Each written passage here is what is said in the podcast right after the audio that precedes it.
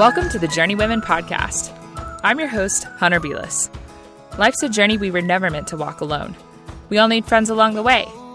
On the Journey Women podcast, we'll chat with mentors about gracefully navigating the seasons and challenges we face on our journeys to glorify God. On this episode of the Journey Women podcast, I had the joy of chatting with Kelly Stuckey about beauty and how it relates to our spirituality.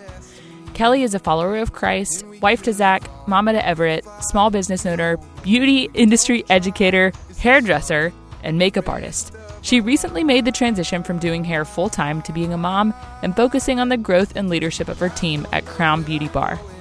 Prior to having her son, Everett, Kelly and Zach struggled with infertility.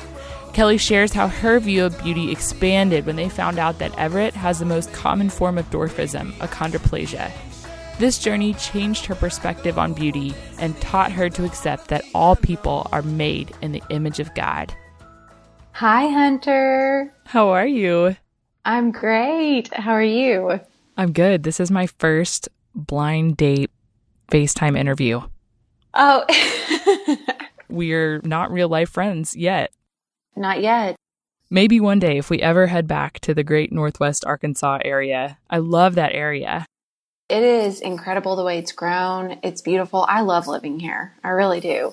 So, you definitely need to come back and visit, and we will get together and talk in person. I need to come just to go to Crown Beauty Bar. I would love that. I get my hair cut like once or twice a year. And that's a treat. If Absolutely. you're only in the salon twice a year, I mean, that is a major treat. Okay, did I just lose brownie points with you because I only get my hair cut twice a year? No, absolutely not. absolutely not. No. Oh my goodness, I have a mane, but honestly, I think if I I have had a good hairstylist in the past, and it makes such a difference about whether or not you want to go back and get your hair cut. Because if you're fond of your hair, it's hard to entrust it to someone else. Absolutely. It takes a while to build that relationship and um, also just if, if you're if you're like if you like your hair, you may not want to change it very often. And that's totally okay. And a good hairdresser, I always say this, a really good hairdresser knows what to do and what not to do. Oh my goodness, I'm getting so excited talking about this, which is super funny because I knew I wanted to do a topic on beauty, mm-hmm. but I have a harder time relating to people just in general who love aesthetic beauty type stuff. So that's part of the Yeah. reason why I was like, I really want to make this connection. And I'm sitting here getting all fired up talking about haircuts. well, the haircut to us, I mean, honestly, my team knows, they've heard me say it several times. The outer beauty and the experience that a client has when they come in to see us is very important. But I always tell them if they leave and they don't also feel beautiful and they don't feel special, then we we lost because it's so much more than somebody coming in and just leaving with the perfect haircut or the perfect color or nail color or makeup. Like I, and, and even starting Crown, one of my deepest goals was to create an environment that was positive, that felt different, where women could feel comfortable. It's been kind of surprising to me over the years, especially the past few years of owning our own place, where I've heard people say things about being actually intimidated to come into a salon. It's true. Like, I feel like I'm going to get my hand slapped because I only get my hair cut twice a year. And you know, that is something I've heard. I have, I had several clients who would come in two, three, maybe four times max a year to get some sort of a service done. And I could tell when they sat down that they were immediately embarrassed or maybe trying to tell me, oh, oh please don't judge me. Please don't judge my hair. And it, Yeah. that to me says so much. It says so much that, that they're even thinking to say that. That's so interesting. And you know, the salon world was not really my first choice of career or even what I set out to do. I feel like it was something that kind of chased me down. Tell us the story. it's really cool the way um, I grew up with a lot of artistic abilities in my family. My mom is an artist. She paints. She is a makeup artist, nail technician. Uh, my dad was a photographer for years and years and years. Um, so I, I grew up just comfortable in those elements. I love taking pictures. I was never uncomfortable in front of the camera. But anyway, it just was always something that I, I loved being a part of. Um, was always very drawn to art. And when I first went into college, I decided to just get kind of an associates of art. Then I fell in love with art history, Hmm. um, which then led me into architecture and design. I was never really into decorating, but when I was in school, I had a really good friend who went to architecture school in Fayetteville. And we kept in touch, and I'd come visit her. And Fayetteville was the cool college town that, you know, I always wanted to live in. And I ended up um, deciding to go into interior design That's an intense major, by the way. extremely intense. But it taught me so much about color and shape and form. And it was interesting. My dad, he's been a major influencer in my life, and he's really kind of been able to teach me how to live and push me out of the nest and how to take care of myself. And so when I moved into Fayetteville, I said, "Well, Dad, what am I, what should I do for a living? I've worked for you for the past, you know, six years. I don't, I don't mm-hmm. know how to get a job." and so he literally said, "Drive to Fayetteville, drive around, and figure it out." Wow. And so that's what I did. oh my gosh. And the first, one of the first places I stumbled upon that I saw that was hiring was a salon. And I went in and I applied to be the receptionist. Mm-hmm. I got the job the day of and ended up working at this hair salon all throughout college. oh wow. I mean, I truly was a receptionist. I was answering the phone, I was cleaning, I was running to the quickie to get Diet Cokes and whatever else they needed.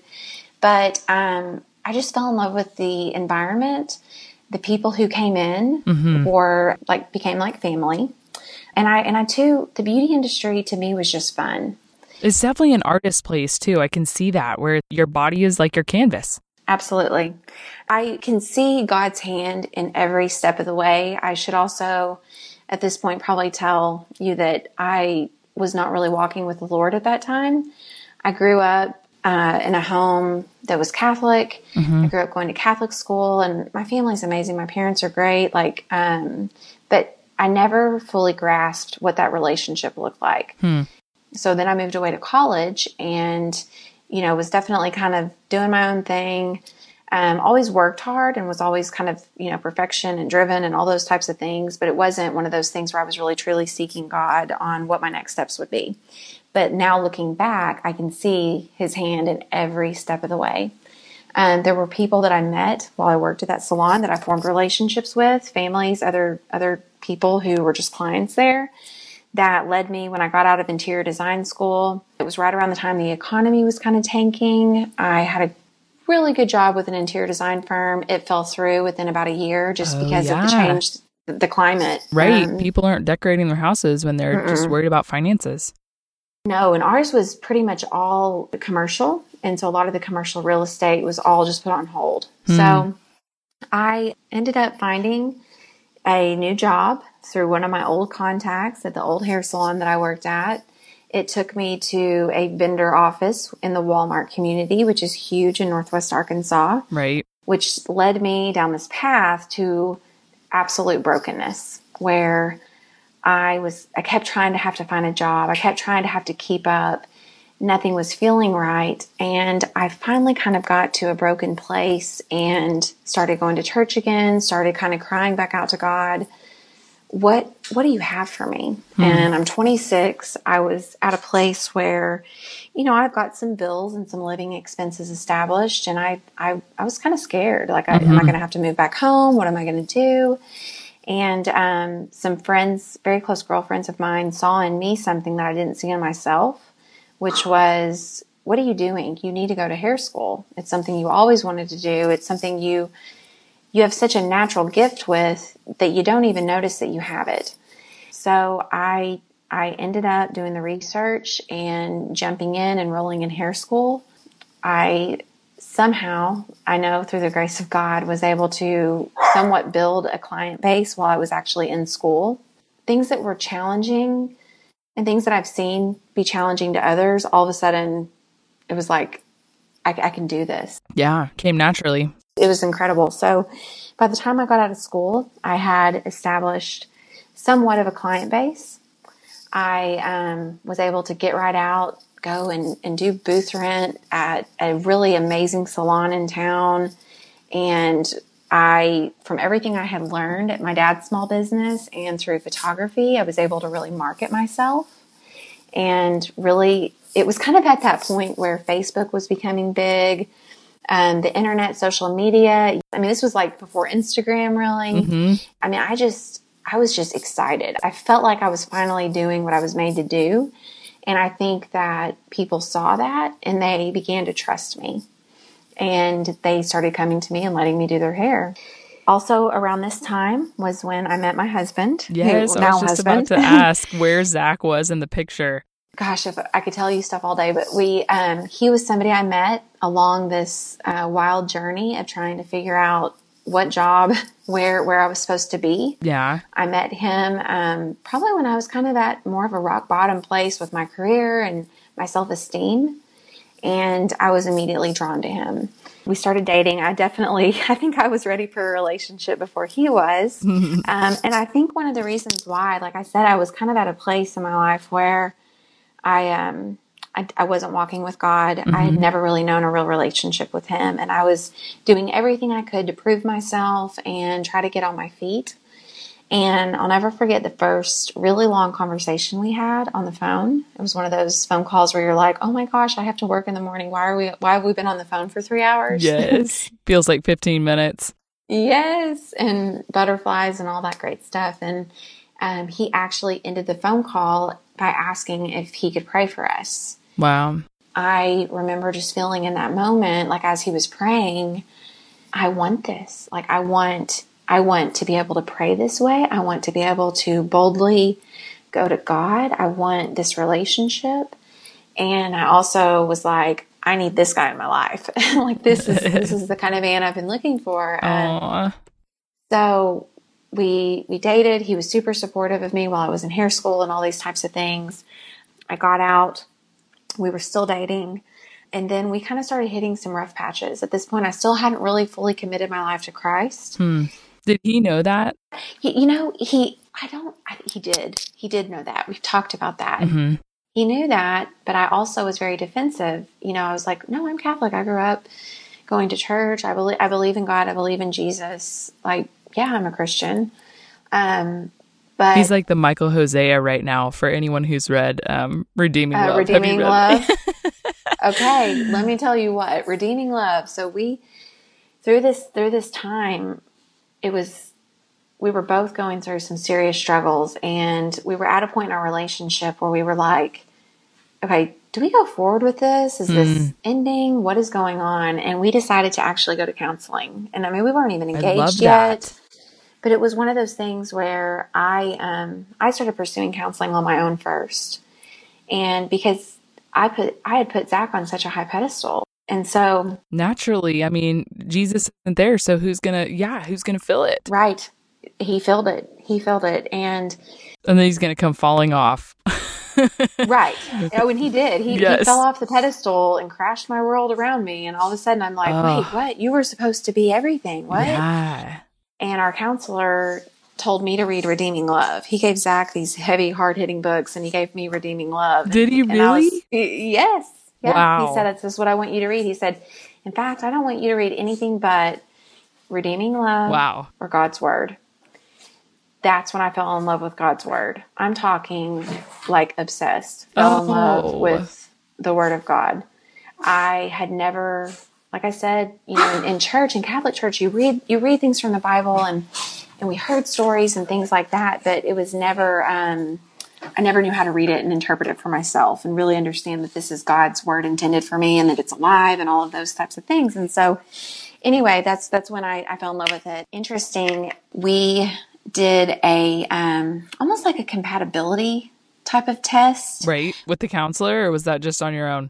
Mm-hmm. No, with a counselor. Seeing if you're like a good match for each other. Yes. The results came back showing my view of myself was about as low on the totem pole as you could possibly have it.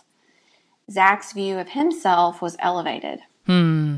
We both were in a place where we weren't truly walking with Christ. And um, it was very shortly after that, like I said, I'd, I'd really started to dive into the Word I had my major Holy Spirit moment at church one day and asked Christ into my life. Um, we had this amazing uh, turnaround. We both just started seeking Him wholeheartedly. Knew we could do do this together. Several months down the road, we were actually engaged. We're doing counseling. We're go, we're walking through all this premarital, and our counselor had us take the same exact test.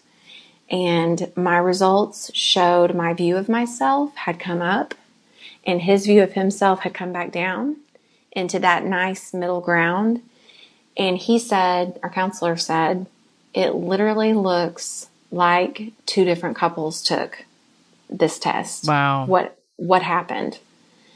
And my only explanation, of course, was I started a relationship with Christ. My view of myself changed entirely because I started seeing myself through his eyes and mm-hmm. not through mm-hmm. the world's eyes. And so that's the only thing I, I can promise you that saved our relationship and um, set me up for the place that I am now with um, having this business. About Zach and I got married within a few months of that happening. Okay.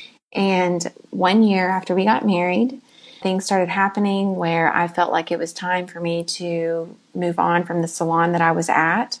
I felt God really tugging on my heartstrings in different ways. And we felt like the Lord was saying, it's time for you guys to open up your own place together. Wow. Um, it was totally ordained by his steps. And it, it just, to me, makes it that much more clear why I ever even got into this business to begin with. Because it was definitely not my first pick. It was something that came around to me later in life. Um, but I, I wouldn't change a thing about it. It's crazy how you see God's hand, like you're saying, preparing you for what He had prepared for you. Mm-hmm. Absolutely. Can you tell me a little bit more of your heart behind Crown Beauty Bar? Because I think your vision for your salon is really unique. Yes, absolutely. Um, it's really interesting. We were trying to think through the name of Crown. I, you know, playing on words, my husband being the, the marketing master that right. he is.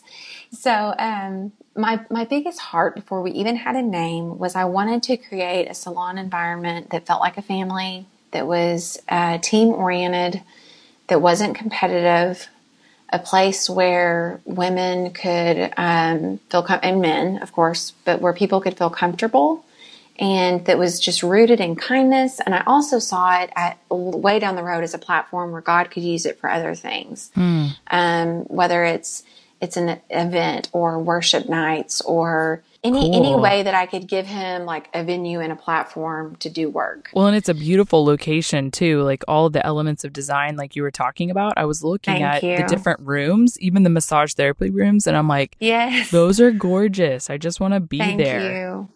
It's I I like I that, again. It could be that that that path God took me on. I learned some things with design school, and I definitely had a, a knack for design. And um, the ultimate inspiration came from I am the most moved and inspired, and I feel like I draw the closest to God when I'm in nature. Hmm. And um, there was a time in my life where I would like just, I had to get out and walk, jog, whatever, every day. It was like this amazing time with Him where I would really hear from Him.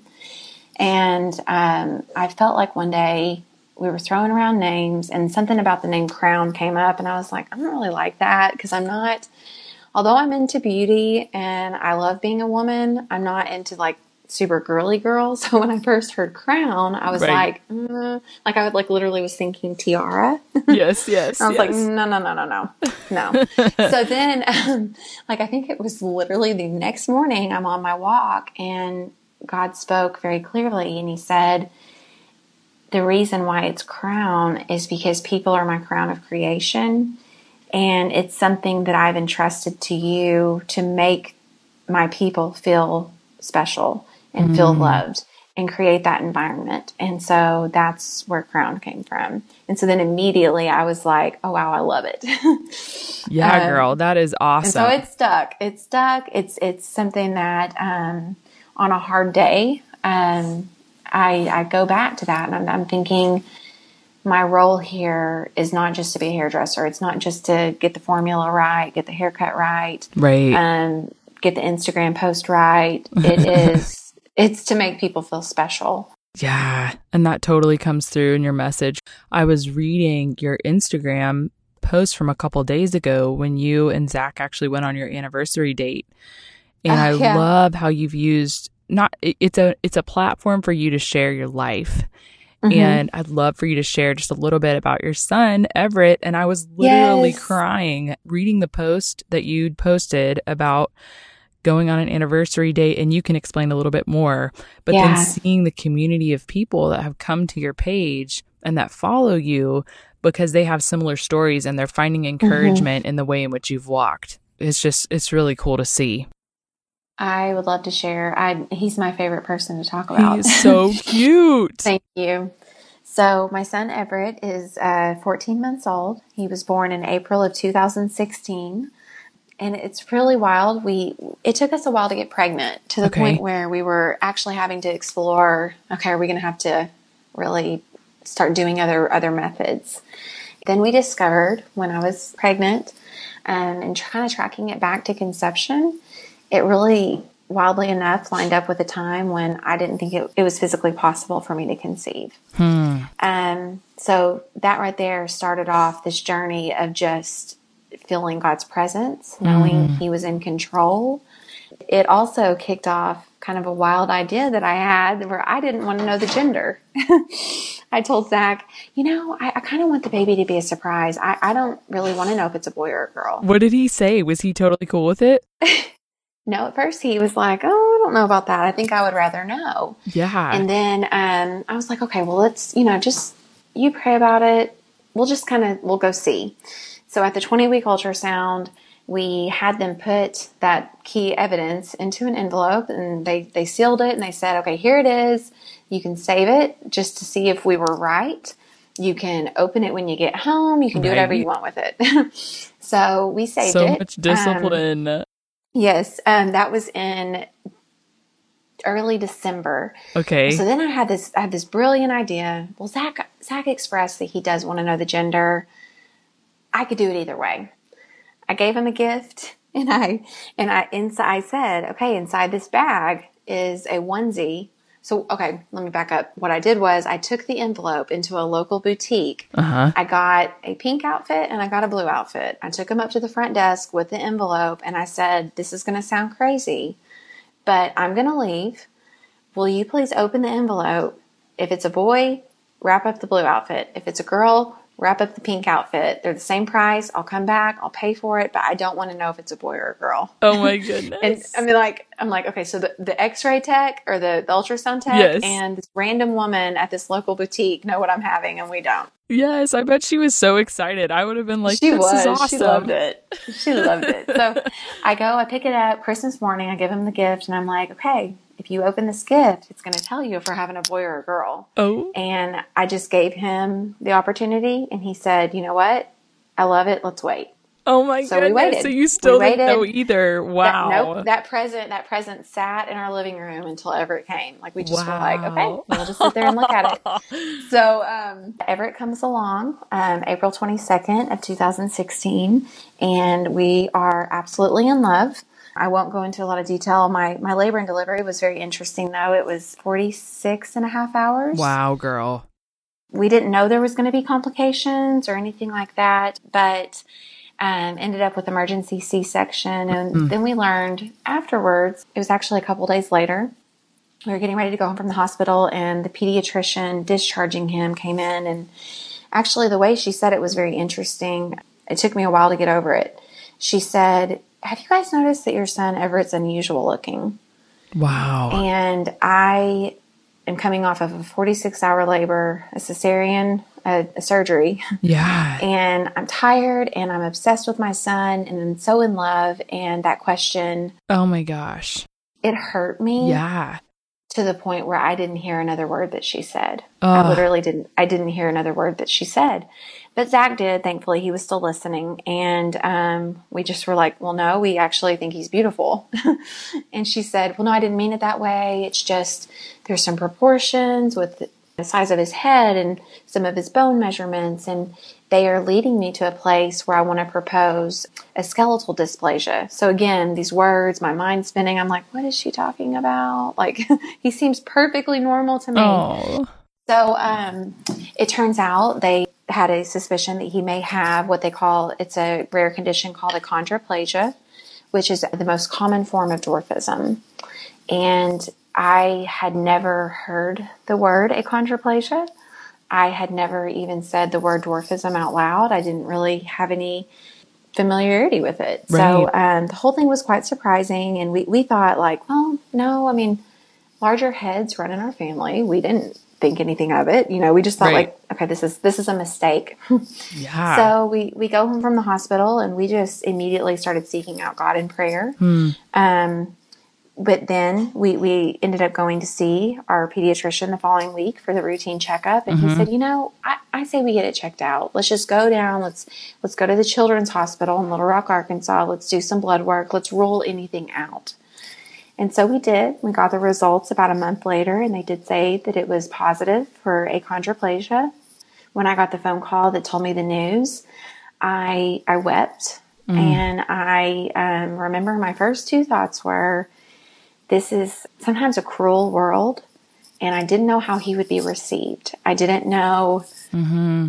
I just it, the tears come like thinking about it. Um, I immediately just wanted to take it from him because I didn't know what the world would think and how the world would perceive him. Mm. And then, and then I start thinking, well, so what is this going to mean with his life, life expectancy, pain? Like, you know, because I, yeah. I, literally knew, I knew nothing about yeah. it, Hunter. I, I, knew nothing about it.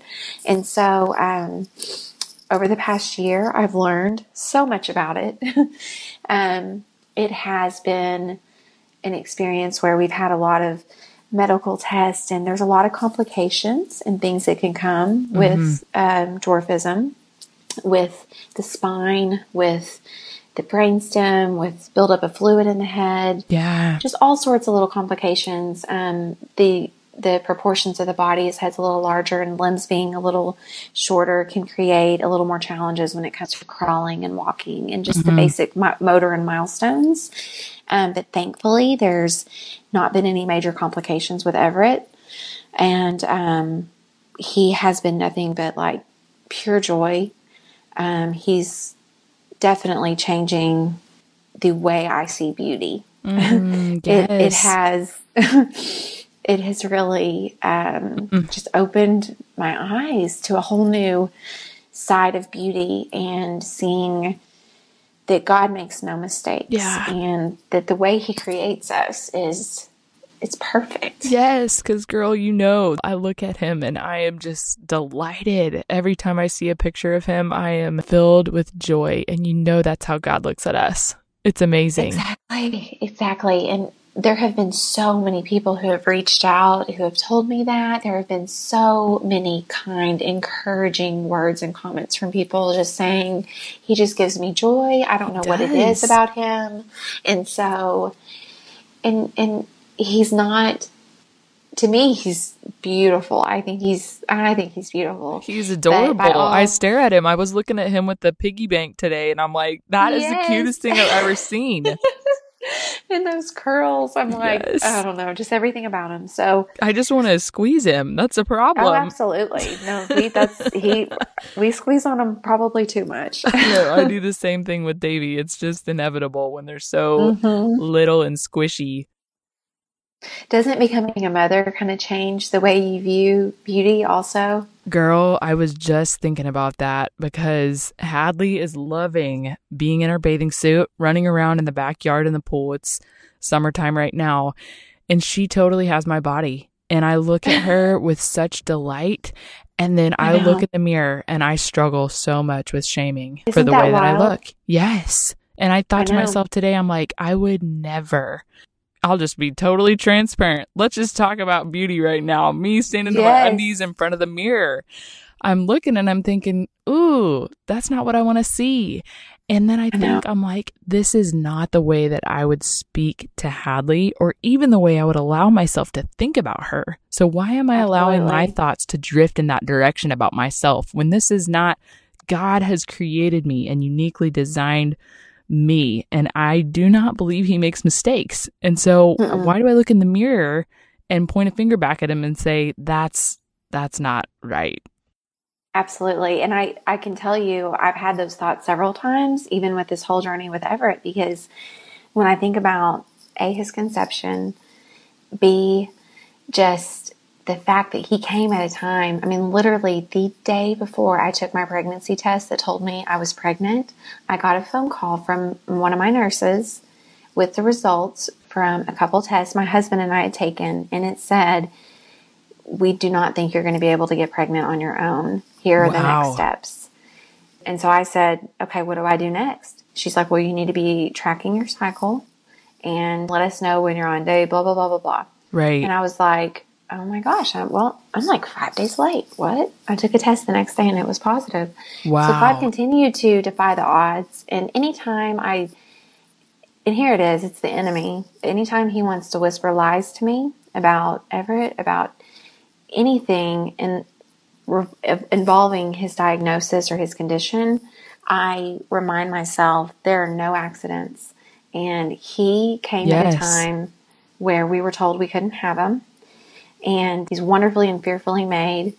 And I am just so thankful that God chose us to be his parents. Biblically, God knit Everett together in your womb. I mean, he knit yes. him together. He made him just the way he's supposed to be. Mm-hmm. So there are no mistakes. There are no accidents. His whole story just really affirms that in, in, in me. Wow. Well, Thank you so much for just being faithful to share it with everyone. Has that been a really intimate, kind of hard thing to figure out how to share with other people? Extremely. Um, for multiple reasons. One, um, around the time that he was born, I'm going to be totally honest, I did not know enough about the condition or even about. It's like I just didn't know anything about it, and yeah, all I do know is that that God is so great.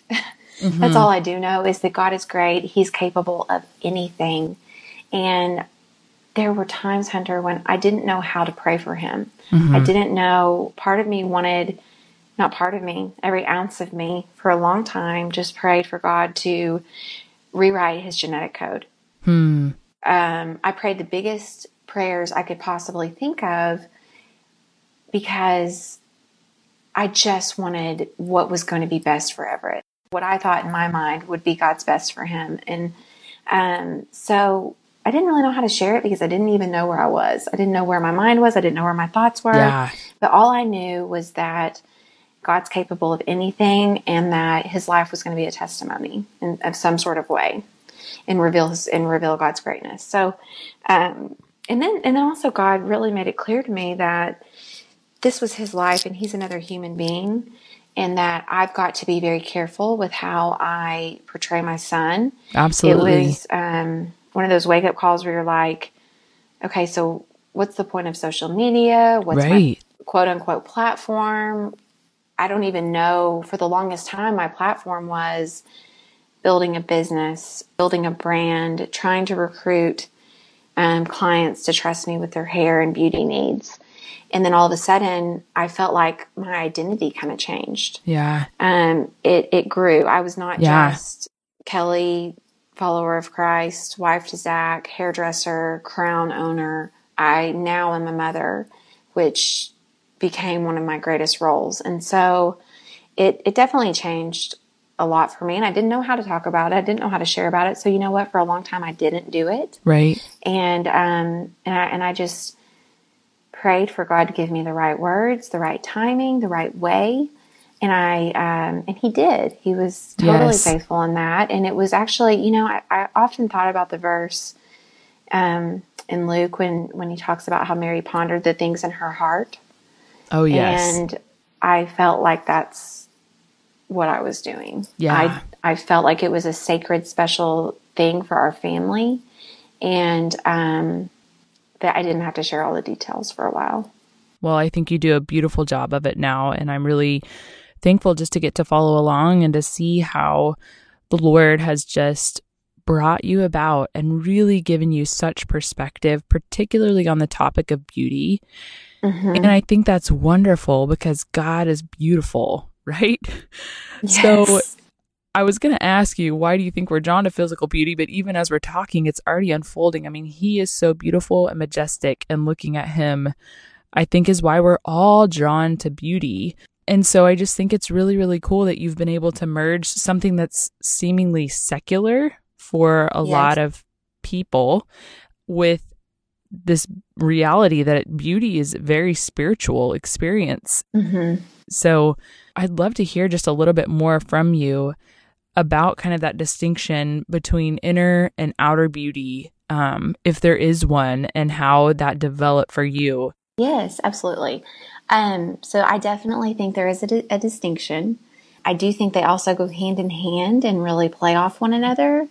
Um, I think as as it's just in our nature to notice something beautiful or something that catches our eye. I also think beauty can also it's it's in the eye of the beholder, and I think so much of that also depends on um, our life experiences or how we grew up or where we grew up, and yeah. um, so it's kind of different for everybody.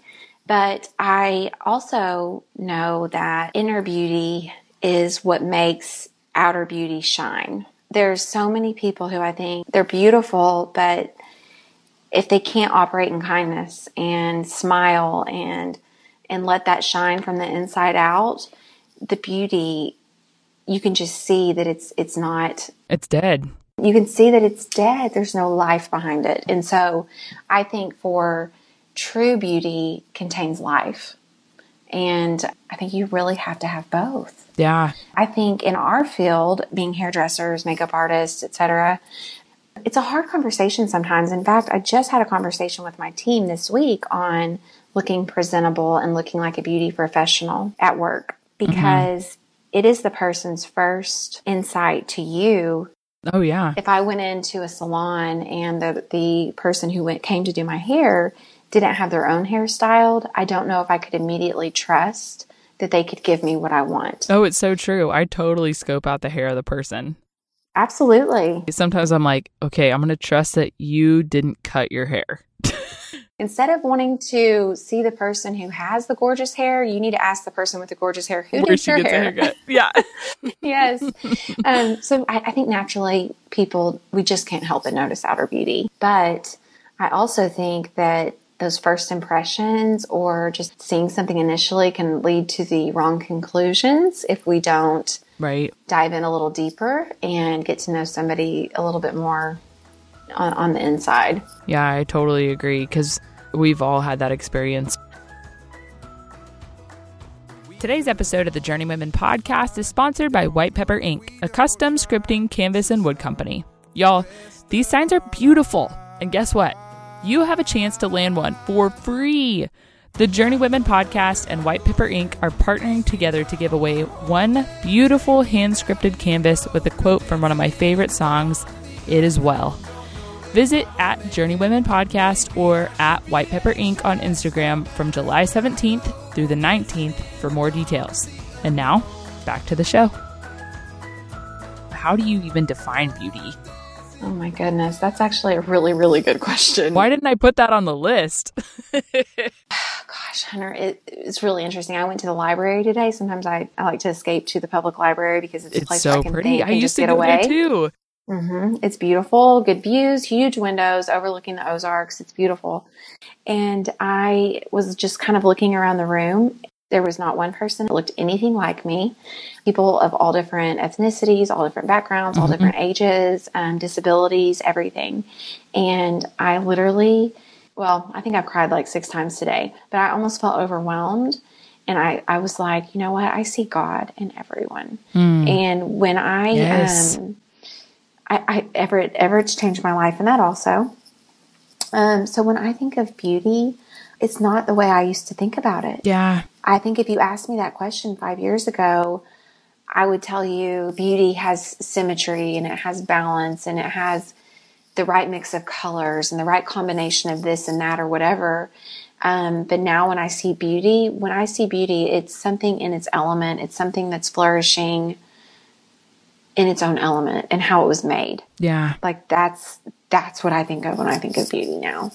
Listening to you say that, I'm thinking of something that I'm not really sure where I heard, but seeing the image of God in things and just you being able mm-hmm. to see God's image literally in the people that he's created, of course that's beautiful. They are beautiful. He has created mm-hmm. them to be beautiful because they reflect who he is, each individually in their own way. All the diversity, I love seeing diversity. Okay, so we've talked a little bit about the physical beauty piece, but how do you balance pursuing physical beauty, but yet not becoming super obsessed with it? I think that that truly comes with checking your heart and just seeing, mm-hmm. okay, first of all, take a step back and try to determine where am I getting that barometer? Like, wh- what's my goal and how am I establishing right. these goals? Where am I placing physical beauty and how am I coming up with these definitions of it? Right.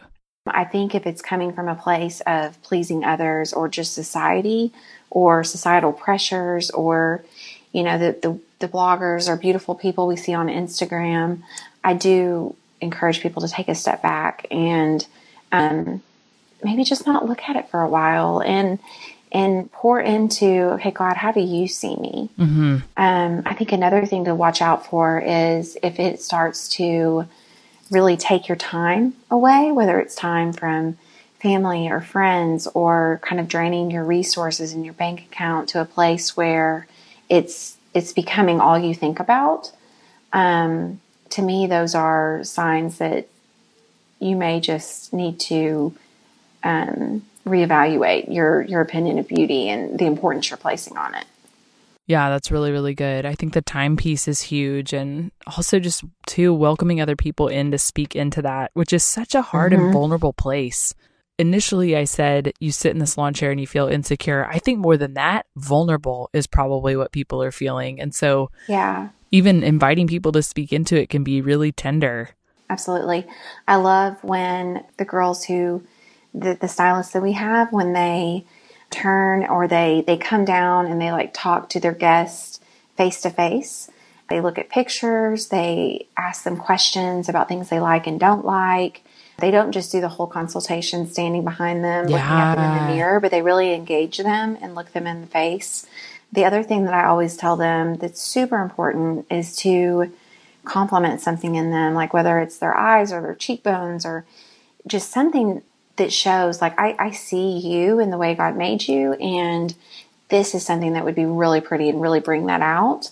I think that um, it's super important for us to bring the focus back to them and who they are instead of just who the person in the picture is that they want to look like. Right. Uh, yes, I've totally done that. That was me in high school. We've all done it. Yeah, I think this haircut can totally transform the way I look. So here you go. Good luck. Yes. Do you have a wand? Do you yes. have a magical spell that you can do? okay, so this brings me to the question that I really did want to ask about accepting the things that we cannot change physically about ourselves, mm-hmm. right? Like, Yes. There's certain ways in which we've been created. Some things may not look great on us because of the way we're created. Other things may look awesome on us because of the way we're created. Yeah. So how do you accept those things and then balance the costs and effort of putting energy towards the things that you can change to actually improve your physical beauty? Yeah. Okay. So I think that sometimes it's good to get a second opinion. Yeah. Because I often think that we view ourselves um, in, in a light that's not the way the world sees us. It's not yeah. the way our peers see us or, or another stylist or something like that. Inaccurate. It, it is. It can be very inaccurate. It can be super, we, are super hard on mm-hmm. ourselves mm-hmm. and we pick ourselves apart.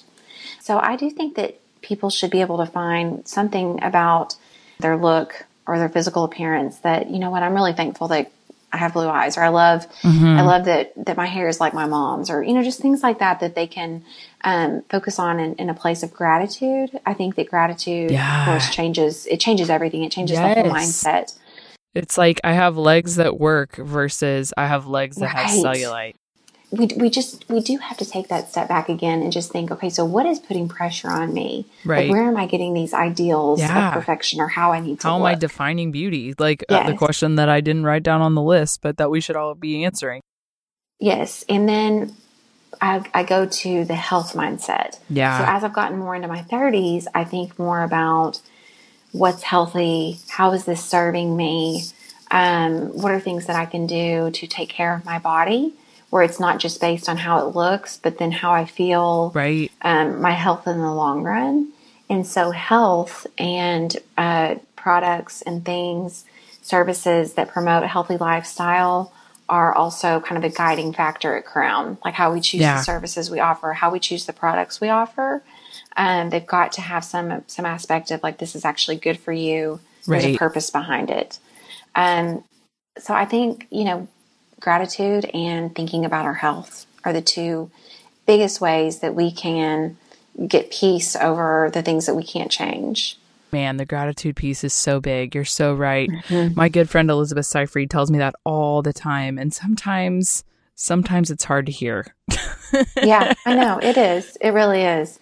Um, another suggestion with that is, like I said, we're harder on ourselves um, go go if you have a stylist that you trust mm-hmm. go and see them and say i would love to schedule a makeover or i would love to schedule um, an appointment with you that's more of like a tutorial where you teach me some ways i can style my hair or teach me some ways to do my makeup um, oftentimes if i would have a client scheduled for a haircut or a color or both and towards the end of the appointment, they would, you know, maybe suggest, hey, can you show me how to do a top knot or can you show me how to do um, such and such with makeup? And I would never have time. That's so needed because you come home and you look so great after you get your hair styled and then you don't know how to do it.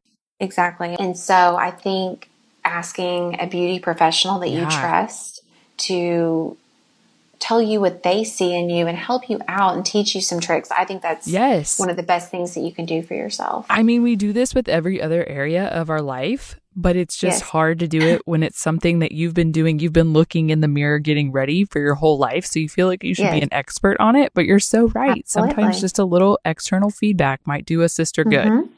Yes, absolutely. I'm about to schedule an eyebrow appointment. Oh, those are the best. Girl, I got to come to Fayetteville. You, I want you to come to Fayetteville and spend a whole day at Crown. We'll oh just oh get gosh. you like a Please full God. day lined out. It's amazing. Okay. I would love that. I really, I really mean it though, because this is such a cool and unique ministry. I mean, I went into a salon here and I just sat in the chair and honestly, Kelly, it was so sad. I left and I was like, gosh, that whole appointment, I, I walked out of that appointment and I was like, that was an hour of like kind of just disparity. Like it just felt, I was just sad, you know, seeing people chasing after, like you were saying, just empty beauty and even the conversation and the topics that were being touched on in the salon. I was like, man, this is really kind of a dark environment. It was hard to be in.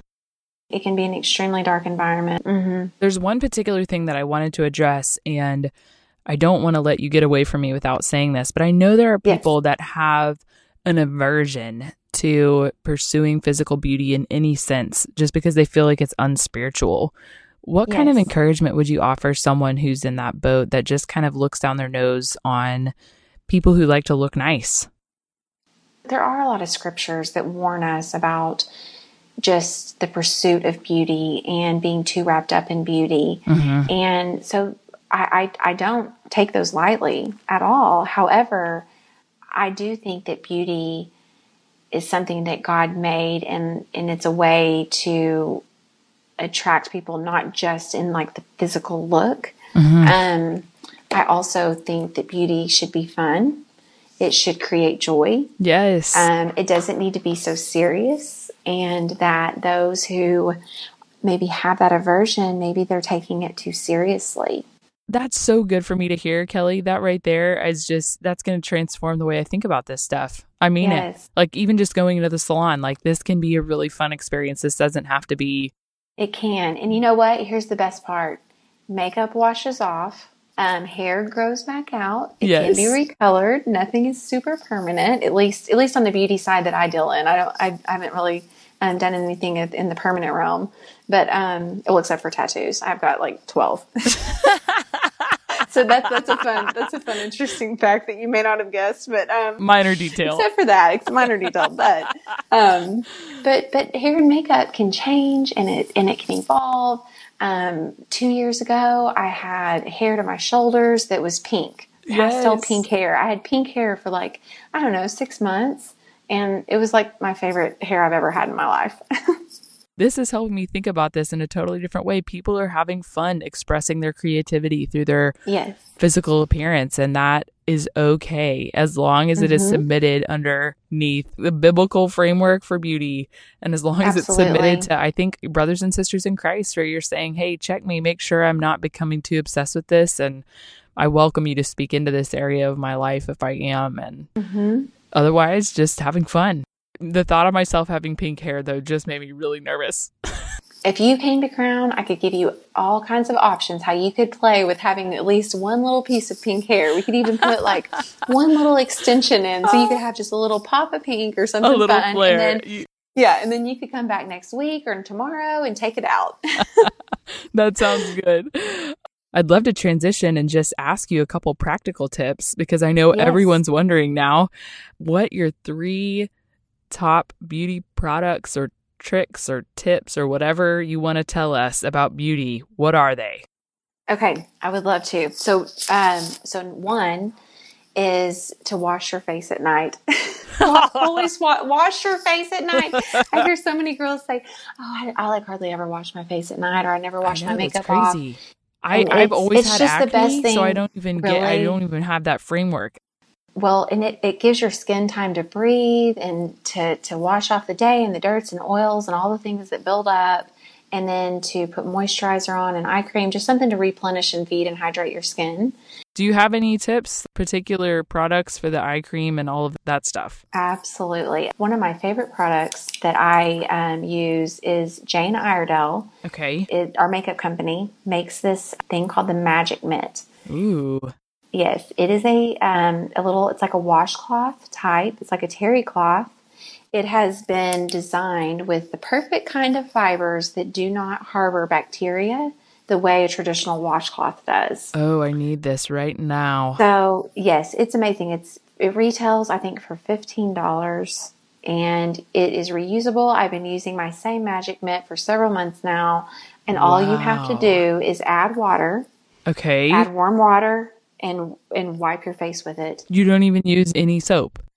I don't use cleanser to remove my makeup. I Okay. just use the Magic Mitt with water. Okay. And then I use um, the skincare line that we carry at Crown. It's called Hydropeptide. It's all um, hydro, of course, moisture, hydration, and then peptide is protein. So it's all protein based moisture. It's it's incredible for the skin. It's a great anti aging line. Um, so my cleanser, of course, is going to be a little bit of a higher price point. Um, I think it's around forty dollars, and I found I was using double the amount of product to try to use use the cleanser to remove the makeup.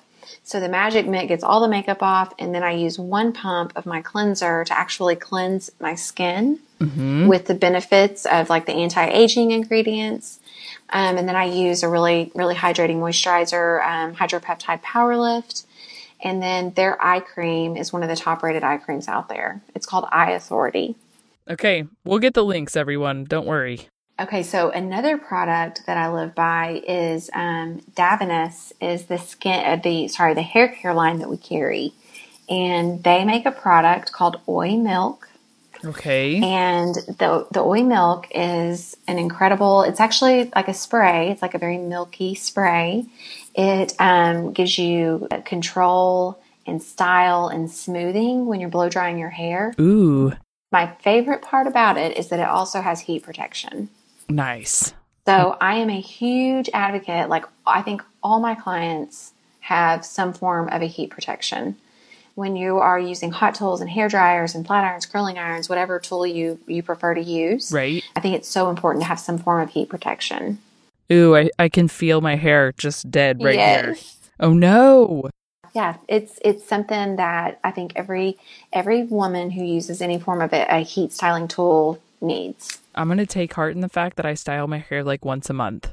Perfect. And Hunter, you always look gorgeous. Your hair is beautiful. So, see, some of uh. us need a little bit more help. So, Oh, those of us who need that, we need that hot that that hot iron help.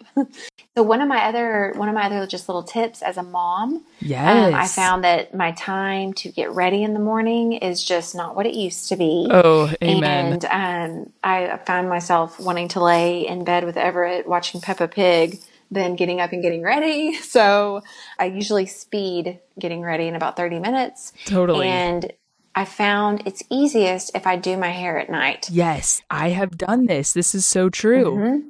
I like that loose curl, kind of that loose, kind of messy wave. So if I curl it kind of on the tighter end at night, um, if you want tighter curls, use smaller sections, smaller curling iron, Okay. and it takes a little bit longer, but it's going to last a lot longer. Yes. And so then the next morning I wake up and I can brush it and go, and I don't have to mess with it. How many days do you get to go without washing your hair, Kelly? Um, I might be embarrassed to tell you. Ooh. yes, a good four or five days. That's exactly what I do. Your hair is beautiful, by the way. That picture Thank that you you. recently posted, I was like, wow, that is some hair.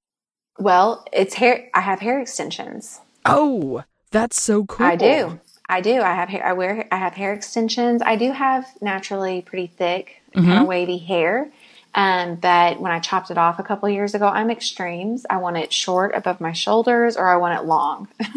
so um, I, It I got all impatient. looks so natural. That is amazing. It really does. It's it's the best quality I hair never on the market, known. and it, it is hair extensions can kind of be something. It's another one of those taboo topics that Yeah. some people they may think judgmentally about, like it costs a lot of money or it's this that or whatever. And and you know it um, to me it. I, I'm almost sound silly saying this, but it does bring me joy. I love it. It's an accessory. It's like a necklace. is. It's an accessory. Girl, you're inspiring me to invest in the eye cream. That's for sure. I need to do something over here. The jojoba oil is awesome, but I probably need to put a little more effort behind this. You know, one of my simple pleasures, like like a simple joy, Yes. is seriously when I go into the bathroom and I have that time alone to wash my face, do my moisturizer. I just feel like it's like this 10 minutes where I'm just It's a doing something routine. for myself. I'm not a selfish person at all, I promise, but it's like that those 10 minutes where I'm just focusing on taking care of myself and it feels really nice. honestly, when I used to do health and fitness training, I talked about that because a lot of clients would have problems with sleep, and sleep is integral to weight loss. And that was what I was doing. Yes. And I would always encourage them to come up with a bedtime routine, which sounds so silly, but that's part of your bedtime routine. And I love that. That is totally a simple joy. I love it. I really like. I enjoy. Like sometimes I come out and Zach's like, "What have you been doing? Like, how does it take so long to wash your face and brush your teeth and brush your hair?" But I just, I take my time and I really enjoy it. Oh, okay. So tell me your other two simple joys. Okay, this is funny, but um, I have an Apple Watch, which Ooh, yes. at first I was kind of against getting because I felt like we're already too connected in this world. I Right. do not I do not want to be more connected. Um, it's had the opposite effect where I actually feel like I can disconnect because Mm. if I've got the watch, I can see, okay, cool, something's coming in that's important or not important. Whereas I don't feel a slave to the Checking seven your plus m- massive phone in my hand and checking Yeah. my phone. Yeah. So the Apple Watch has freed me up, and Okay. then now it's become a, a simple, even a bigger simple joy because I recently discovered you can sync the screen to like scroll through your favorites of your photo album. Oh, So that's literally so every time I turn my wrist up to look at the at, at see what time it is, a picture of Everett pops up Oh or a picture gosh. of Zach and I, or you know. Ah. so Yes. total like that's my newest simple joy. I feel like I could have an Apple Watch with pictures of your family coming up, and it would be my simple joy too. You're so sweet. That's so weird. But you guys are such a cute family. I love the joy Everett brings people. I mean, it's just it's He really so cool. sweet. And then speaking of family, my my my other kind of silly simple joy is we have an English bulldog, and oh, they I saw this. I, I went way back in the archives. I used to have an English bulldog, and I wondered if that was yours. Yes, that's Butters. Um, Butters. He used to he, he used to be on uh, social media a lot, and Yes. then Everett came Everett along. and along. he- yeah, he kind of took a back seat, but yes, um, he did. He was way back there. I thought Yeah. maybe Oh, he yeah. went away. Mine Haas had to he's go still away. here.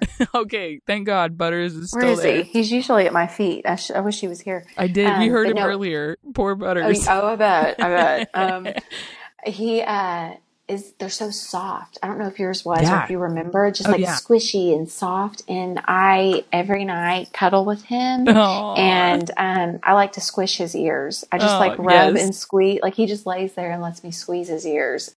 Well, those are great simple joys and super practical tips. And I'm really excited. Everyone's going to be like taking notes. So hunterbeless.com people for all of that. And before we go, as um, I know you are a journey woman with Jesus, and I would love to hear who's had the greatest impact on your journey with Jesus.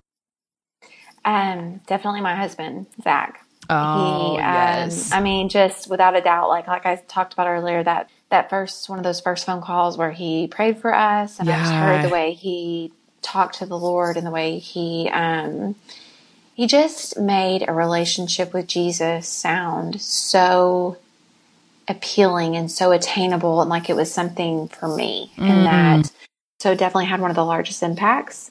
He just is a person who still to this day he is so funny and he's such a um, just a steady in my life. And a lot of times we're talking about work or our son or he's making me laugh and then when it comes to something spiritual i'll tell him something i'm struggling with or i'll tell him something that i've heard or read or or listened to recently and he always has wisdom. And it's like it just comes Mm. it's like it comes out of nowhere, but I know it's because God is is just active in his life, and um, he's the first man, the only man, of course, that I dated, and now I'm so thankful he's my husband, but that I actually trusted entirely that he could lead us Yeah. because I knew I knew that he was following Christ, and I knew that he could lead us. Kelly, that's huge. I hope every single girl hears that because that is such a key element, I think, in marriage is trust and being able to trust someone to follow them as they follow Jesus. That is big. Yes. And then I can. I trust him wholeheartedly, and he leads us, and um, it definitely has been the biggest impact. Drawing me to the Lord, and then he is walking with me, like hand in hand with that, you know? Man. Well, I'm so thankful for Zach. Just give him a hug for me tonight because I, I love you guys from afar and I've just loved hearing your story. I can't believe we've been on the phone for over an hour at this point. I I wish. I could continue to hear more. So I'm just really grateful for your time, Kelly. And I've already mentioned it, but I'm so thankful for the way in which you're walking with Jesus. And I know your story, um, particularly your story and your journey just through deeper understanding of beauty in general is Mhm. just really going to minister to so many people and i, I love so. how i love how everett in particular just plays such a unique role in that and Thank you. i'm just so thankful thank you so much for sharing your life with us I'm I'm honored, seriously honored that you asked and to be a part of this. And um, your podcast has already made an impact on my life. I um, I've really enjoyed listening to all the women speak, and it I can already feel it making changes in my heart. So I really hope that this ministers to somebody, and I would love to encourage anybody who has a question to reach out to me if, if there's something that they are curious about that we didn't cover or didn't talk about. Like I'm I'm very open and, and would love to connect with people yes go do it people and go continue this relationship. Like I, I can't wait to talk and catch up with you, and i know and I can't wait for you to come to Crown. I want to give you a special day there. Yay. Well, I can't wait. Thank you so much for your time today, friend. I'm so excited to edit this and put it out for other people. So I really, Yes, really appreciate Thank you, it. Hunter.